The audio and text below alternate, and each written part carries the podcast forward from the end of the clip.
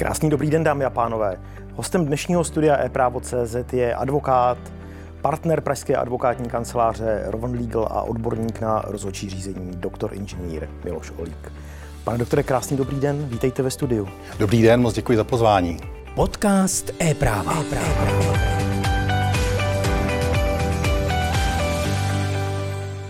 Jaké byly vaše začátky s rozhodčím řízením?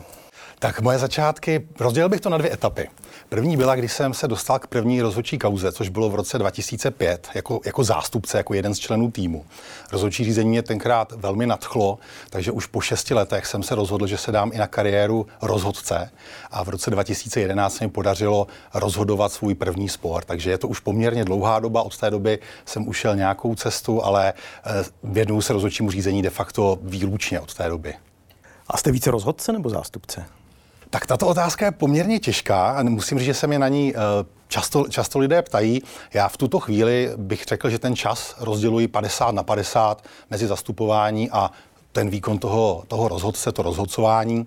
V poslední době se to překlápí víc do toho, do toho rozhodčího řízení jako, jako z pozice rozhodce, ale stále si držím ještě, eh, řekněme, ty kauzy, kde zastupuji. Nicméně skloubit se ty dvě role asi dají. Určitě, určitě se dají a musím říct, že uh, myslel jsem si, že to půjde víc jako do té role rozhodce, ale pořád si jakoby držím i ty rozhodčí kauzy jako zástupce a skloubit se to dá. Samozřejmě ne v jedné kauze, ale po každé v jiné kauze.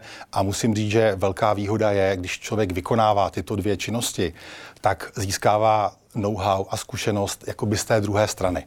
Takže když jako zastupuji a vidím ty rozhodce, kteří rozhodují ten spor, tak se dokážu lépe vžít do jejich role, do jejich pozice. Vidím, když se ptají, eh, vidím, jak, jak uvažují, eh, jak dávají pozor třeba, když jako argumentujeme a tak podobně. A jako rozhodce si zase užívám, že pozoruji právní zástupce, mnohdy velmi zkušené a šikovné advokáty a opět zase eh, dokážu vyhodnotit, co třeba zabírá na ty rozhodce, jaké argumenty, jak když jsou formulované a tak podobně. Takže řekněme, obě role mají svoje svá specifika a dá se čerpat ta znalost a zkušenost při výkonu té další z té, z té předchozí. Jsou na těch dvou pomyslných stranách jedné bariéry jiná pravidla? Uh, určitě, určitě. Těch je, těch je spoustu. Samozřejmě nebudu tady zmiňovat taková ta pravidla té etiky a, a, a přístupu jako vztah advokát, klient, rozhodce a jeho absolutní nezávislost a nestranost, ale je to, řekněme, styl myšlení. Jo? Že když vlastně člověk je tím advokátem, tak se snaží pochopit uh, ty zájmy klienta, argumentovat v jeho prospěch. Ti nejlepší advokáti chápou perfektně argumenty druhé strany, vědí přesně, co ta druhá strana říká, proč to říká, kam směřuje, takže dokáží perfektně uh, tu, tu kauzu obhájit řekl bych, ne, nechci to nějak z, z, jako zjednodušovat, ale řekl bych, že ta role je svým způsobem jednodušší, protože vy obhajujete jeden názor a snažíte se do toho dát maximum. Když to ten rozhodce musí rozhodnout. Ta jeho role je de facto ten spor vyřešit, rozhodnout. Samozřejmě můžeme se bavit i o situacích, kdy rozhodce eh, vede strany ke smíru a ten spor skončí smírem, ale řekněme, ta jeho role je vydat to rozhodnutí. A někdy musím říct, že to je velmi těžké, zvlášť když eh, ty obě strany udělali v něčem chybu, nemají dokonale napsané smlouvy, eh, jsou tam nedostatky v komunikaci, svědci vypovídají protichůdně. Takže ta role je zjistit ten skutkový stav, na ní aplikovat to právo a dojít k tomu rozhodnutí. A to někdy bývá těžké. Máte za svým jménem na české poměry ne tak známý titul FCA IRB.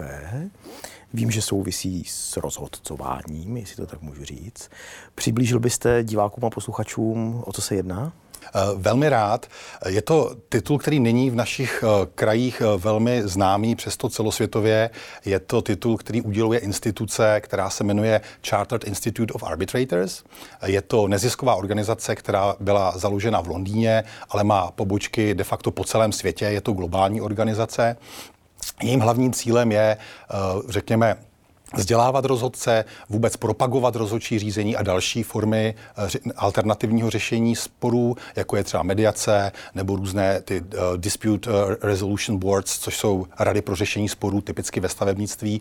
A tato instituce propaguje tyto alternativní metody a snaží se vzdělávat lidi v tom, aby byli rozhodci kvalitní, aby, aby měli jejich rozhodnutí vysoké standardy, aby vůbec celkově se stará o to, aby celosvětově nastavila co nejvyšší možnou laťku pro to, aby ti jednotliví rozhodci, případně mediátoři, Eh, řekněme, sledovali nebo poslouchali určitá pravidla toho nejvyššího standardu. A ty tituly neuděluje jen tak, je to poměrně složitá cesta, eh, k tomu vede eh, několika denní školení, dokonce několik jako běhů toho školení, které jsem absolvoval v Londýně, pak poměrně náročné zkoušky a na konci toho vlastně ještě musíte absolvovat rozhovor s někým, kdo už jakoby je tím členem toho institutu, aby vás jakoby eh, rovný s rovným jako peer-to-peer interview, eh, řekněme, doporučil, abyste se mohl stát tím, tím fellow, což je to F, to písmeno F v tom, v tom titulu. Prozradíte mi, kolik vás na seznamu Pražského rozhodčího soudu při hospodářské a agrární komoře s tímto titulem je? Eh, ještě možná eh, upozorním na jednu věc. Tady jsou tři úrovně členství. Je to Associate, Member a Fellow. To Fellow je to, to nejvyšší a k tomu vedou ty nejtěžší zkoušky. Member to už jsou eh, osoby, které jsou velmi zkušené, jsou to velmi zkušení rozhodci a už jim skutečně chybí ten poslední krůček dodělat si jenom tu, tu finální zkoušku. Pokud je mi známo, tak členů, členů tohohle institutu je na seznamu rozhodců pět a těch fellows jsou tam dva zatím. Takže v České republice poměrně malý, malý počet osob. Na druhou stranu eh, je, je, to, je to něco, co, eh, jako já říkám, když je to vzdělání je celoživotní záležitost, takže není vyloučeno ani ve vyšším věku, ani pro velmi zkušené rozhodce tohoto titulu dosáhnout. A v mezinárodním prostředí to skutečně váhu má, což musím potvrdit i jako člověk, který mezinárodní rozhodčí řízení dělá, rozhoduje kauzy, zastupuje kauzy, tak s tímhle titulem jste jakoby zárukou určitého vysokého vysokého standardu znalostí a, a zkušeností a předpokladů pro výkon té funkce. Celosvětově těch osob je 17 tisíc zhruba, se uvádí. Vkrádá se mi vysloveně kacířská otázka do úst, proč v rámci lepší propagace nechci říct úplně očisty rozhodčího řízení v Čechách, není kladen větší důraz ze strany rozhodčího soudu na vzdělávání jeho rozhodců a obecně jaký je váš názor na vzdělávání rozhodců? Tak můj názor na vzdělávání jakékoliv eh, je, že já velmi podporuji vzdělávání. Já se domnívám, že v, každé oboru, v každém oboru lidské činnosti je vzdělávání nezbytné, je to kontinuální činnost. To nekončí, eh, když vystuduje člověk eh, vysokou školu magisterským titulem, ale je to věcí jak profesního vzdělávání, různých kurzů, seminářů, v podstatě účasti třeba na konferencích, čtení odborné literatury, tak i samozřejmě těch formálních vzdělávacích programů, jako je třeba ten, ten CIARP, pokud jde o rozhodce tady v České republice, tak znám spoustu rozhodců, kteří mají shodný názor, vzdělávají se sami a tak podobně. Myslím si, že i rozhodčí soud eh, je v tuto chvíli nakloněn tomu to vzdělávání podporovat, ale myslím, že tu chybí jako nějaká taková systematická uh, instituce nebo institucionalizovaná možná uh, metoda toho vzdělávání těch rozhodců. A možná ta, i ta diskuze o těch nejlepších praktikách, ale to je všechno něco, co se dá velmi snadno, uh, řekněme, doplnit, nastartovat, zavést, takže věřím tomu, že současná konstelace, tak jak jako vnímám rozhodčí soud při hospodářské komoře, agrární komoře, že tam ta vůle je a že tudy ta cesta je také a že to, se, že to vzdělávání se bude více, eh, řekněme, formalizovat a že, že se bude rozšiřovat. Vy jste rozhodce i zástupce v takzvaných ICC e, eh, řízeních. Jaký je rozdíl mezi normálním, nám známým rozhodčím řízením a řízením ICC? Mm-hmm. Eh, tak já možná na začátku bych řekl, že ICC je mezinárodní obchodní komora, která zřídila eh, rozhodčí soud se sídlem eh, v Paříži, pak má další pobočky v několika městech, významných arbitrážních centrech světa a je to využíváno zejména pro mezinárodní obchod. Je to, je to instituce, která, která de facto podporuje mezinárodní obchod a stanoví pravidla a de facto způsob vedení rozhodčího řízení typický pro mezinárodní obchodní transakce. To domácí řízení, vnitrostátní řízení, které je tady nejčastější u rozhodčího soudu při hospodářské a agrární komoře, se fokusuje spíš na to, na to domácí prostředí, byť samozřejmě se tam řeší mezinárodní kauzy, ale ta většina těch kauz je, je ta vnitrostátní. To řízení probíhá odlišně, je, jsou, tam, jsou, tam, jsou tam rozdíly, je to dáno těmi pravidly a asi tím, těmi potřebami eh, těch uh, uživatelů té arbitráže.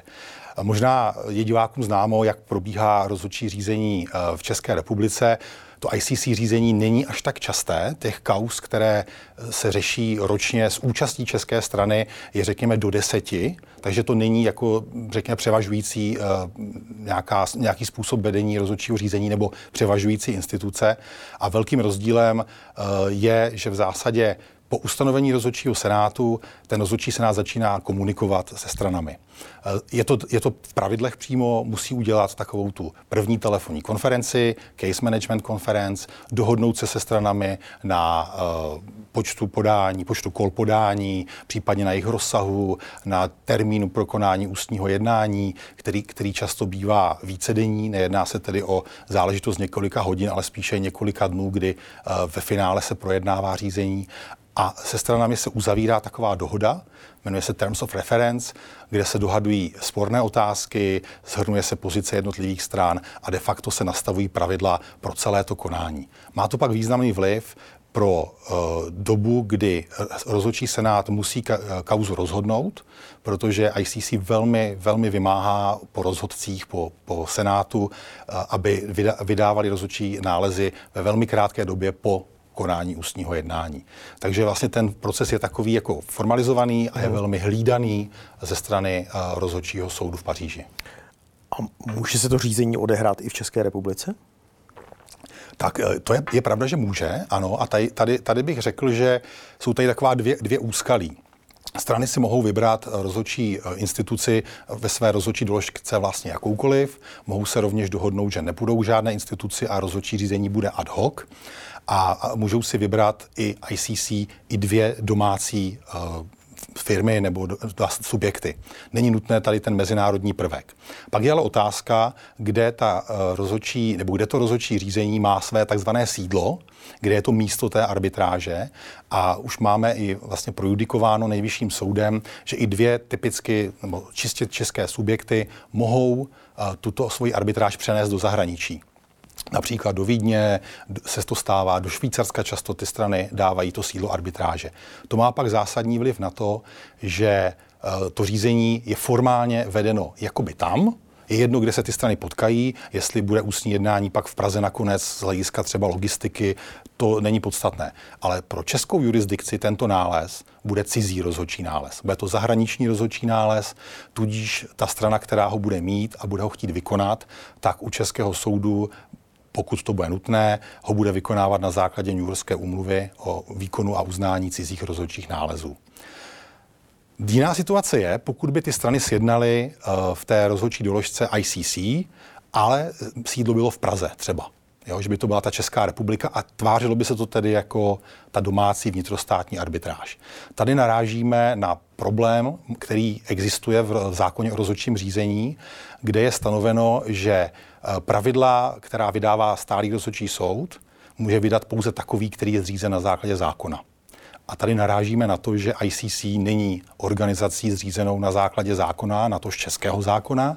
Je to mezinárodní organizace a nemá tento, řekněme, formální statut. A otázka je, co by se samozřejmě dělo, kdyby ty strany si dohodly tu doložku pro vnitrostátní řízení zde v Česku a pouze odkázali na ta pravidla uh, té mezinárodní instituce.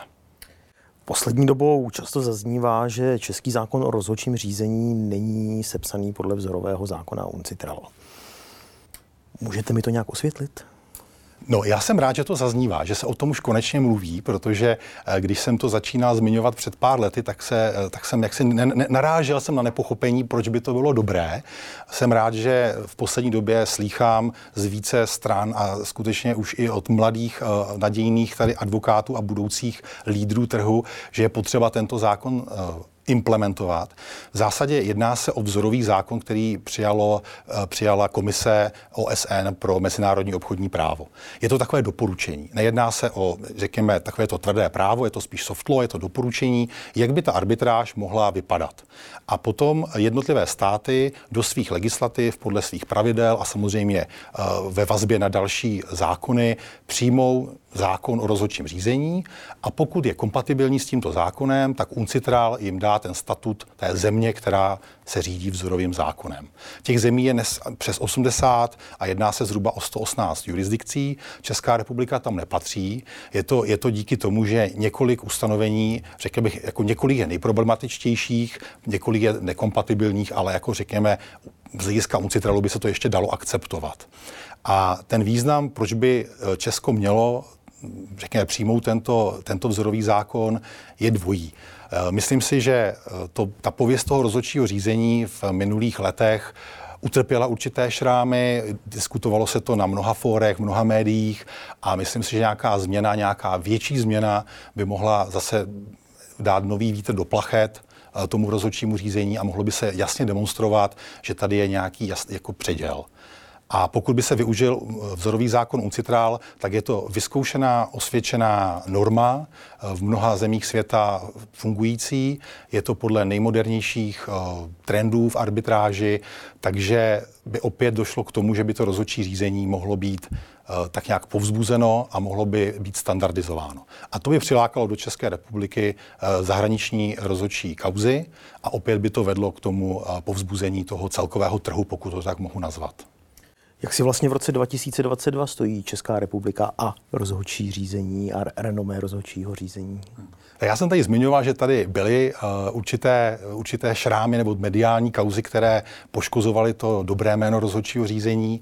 Nicméně věřím tomu, že už jsme už jsme zatím eh, přece jenom vždycky ta jedna špatná zkušenost z jakéhokoliv oboru, ať se díváte do medicíny, do školství, kdekoliv je něco, co se nepovede, tak se to kolikrát zveličí v tom rozhodčím řízení, možná v několika kauzách, eh, které byly medializované, anebo i třeba nebyly, ale klienti o nich hovořili, tak mohlo dojít k nějakým eh, nestandardnostem. Na druhou stranu často byly spojovány spíše s těmi spotřebitelskými arbitrážemi, které již jsou za námi, protože v zákoně o rozhodčím řízení není dána arbitrabilita, není možné uzavřít rozhodčí doložku se spotřebitelem a zejména v těchto arbitrážích se konaly uh, možná nepravosti. Jo? Nemusíme, a, a, asi ne, nemáme, řekněme, možnost to teď uh, detailně prozkoumat nebo prodiskutovat, ale ty, ty šrámy na pověsti utrpělo rozhodčí řízení Avšak v tuhle dobu bych řekl v roce 2022, já jsem velký optimista, já vidím uh, mnoho rozhodců, mladších rozhodců a právních zástupců, kteří mají velký zájem o rozhodčí řízení, snaží se fungovat podle těch nejlepších mezinárodních standardů, ať už etických z hlediska rozhodců, nezávislosti, nestranosti. Uh, oficiálně se tady vlastně už akceptují, nebo oficiálně akceptují se mezinárodní pravidla IBA pro konflikt zájmů rozhodců. Podle nich eh, se rozhodci, eh, když přijímají mandáty, řídí a stanoví, eh, řekněme, ty, ty pravidla té své nezávislosti a nestranosti. A konec konců rozhodčí soud při hospodářské komoře a agrární komoře vydal etický kodex rozhodce, který je účinný od 1.6. tohoto roku a je to opět ten pozitivní krok vpřed. Takže já věřím tomu, že to rozhodčí řízení bude stále více a více populárnější. Takže podle vás je rozhodčí řízení v Čechách kvalitní instrument? Já, se, já jsem přesvědčen, že ano. Eh, musím však říct, že je to instrument. Správně jste to nazval instrumentem. Ono každé rozhodčí řízení je pouze tak dobré, jak jsou dobří ti rozhodci. A Eh, je pravda, že v Čechách je mnoho dobrých rozhodců. Setkal jsem se skutečně s lidmi, kteří jsou naprosto špičkoví a už třeba ta pravidla, která jsem tady zmiňoval, platná pro mezinárodní instituce, aplikují na české uh, arbitráže. To znamená, že nečekaj, nechovají se jako ti soudci, že by nařizovali ústní jednání a odročovali v případě, že dojde k návrhům, ale snaží se aktivně se stranami komunikovat, snaží se dosáhnout té efektivity, rychlosti, v podstatě ušetřit i náklady těm stranám. Tím, že od začátku se stranami komunikují, nastavují si ta pravidla a fungují eh, velmi, velmi profesionálně a řeknu velmi efektivně. A tito rozhodci podle mého názoru by měli být eh, prioritizováni, vybíráni do rozhodčích řízení a pak se to bude dále eh, posouvat vpřed. Existují nástroje, které by, nechci říct úplně zajistily, ale pokud možné, v maximální možné míře e, zajistili nezávislost a kvalitu toho rozhodce? Hmm. Tak určitě uh, jsou to ty etické kodexy a ty standardy, kterými by ti rozhodci se měli řídit. Já velmi vítám to, jak jsem zmiňoval, již přijatý etický kodex. Uh, také vítám to, že přímo v něm je odkaz na IBA rules, které se týkají konfliktu zájmů. A je to v zásadě teď na těch lidech, jak se říká. Je to o tom, aby ti rozhodci eh, tato pravidla akceptovali, aby je přijali, aby to považovali za ten zlatý standard, za to, za to nejvíc, co existuje na tom trhu, a aby se tím všichni řídili. A v těch pravidlech je napsáno nejenom, jak se chovat před přijetím funkce, to znamená, jak komunikovat se stranami, stává se, že strany oslovují rozhodce a ptají se na, na různé věci, je to, je to běžným standardem, ale je to i o tom, jak se chovají v průběhu té arbitráže. A taková ta řekněme, povinnost zůstat nezávislý, nestraný, eh, vyhnout se jakýmkoliv eh, pochybnostem o své podjatosti, to je základní povinnost rozhodce. A pokud se tyto normy budou dodržovat a skutečně důsledně dodržovat, tak věřím tomu, že i ta kvalita toho rozhodčího řízení eh, bude stoupat a ta pověst toho rozhodčího řízení se bude jenom zlepšovat. Na závěr krok do advokacie. Doporučuje advokát Miloš Olík svým klientům rozhodčí doložky do jejich smluv? Ano, ano, já, já ano, doporučuji, doporučuji to všem a spíš eh, je to o tom, že často klienti podceňují tu fázi eh, budoucího řešení sporu. Ono totiž, když dojednáváte smlouvu se svým obchodním partnerem, tak to má spoustu eh, různých vyjednávání, spoustu kol jednání, dojednává se nejenom cena, ale spousta parametrů a v zásadě, když už je to dojednáno, tak přichází ty, ta závěrečná ustanovení, kde se často právě do rozhodčí doložka umistuje a ty klienti, neříkám, že jsou vyčerpaní, ale jsou nadšení tím, že uzavři, uzavřeli tu hlavní smlouvu a už to řešení sporu je něco, co se říkají nikdy nestane. My nebudeme potřebovat uh, řešit spor v budoucnu. Ale v tuhle fázi je důležité tím klientům říct, pojďme se nad tím zamyslet. Přece jenom, co se může v budoucnu stát? Byli byste spíš na straně žalované nebo žalující? Byl by váš zájem třeba na straně žalující to řízení vést co nejrychleji? Chcete třeba zrychlené řízení a, a, a různé další jako možnosti? A v tu chvíli ten klient se nad tím zamyslí a začne uvažovat uh, velmi pragmaticky a to rozhodčí řízení zvolí. A jen otázka, jaké, jakou, jakou instituci, když se bavíme s, mez, s klienty, co uzavírají smlouvy eh, s, se svými partnery z mezinárodní nebo z zahraničí, tak samozřejmě je velmi těžké prosadit třeba český rozhodčí soud. Protože každá strana říká, eh, že čínská strana českému podnikateli řekne, vy taky nechcete si tak eh, v Šanghaji. Takže pojďme se dohodnout nezávislý soud třeba v Dubaji podle pravidel ICC. U těch českých subjektů je ta volba v podstatě jasná. Eh, často klienti zvažují buď rozhodčí soud, anebo úplně ad hoc řízení a tam si třeba podpůrně volí pravidla uncitral. Ale když už o tom uvažují, tak se na tu rozhodčí doložku nechají přesvědčit. Pane doktore, děkuji, že jste byl hostem studia e-právo.cz a budu se těšit na budoucí setkání. Já také moc děkuji a také se budu těšit. Dámy a pánové, hostem dnešního studia byl odborník na rozhodčí řízení, advokát a partner Pražské advokátní kanceláře Rowan Legal, doktor inženýr Miloš Olík. Děkuji za vaši pozornost, zachovejte nám přízeň a přeji vám krásné léto.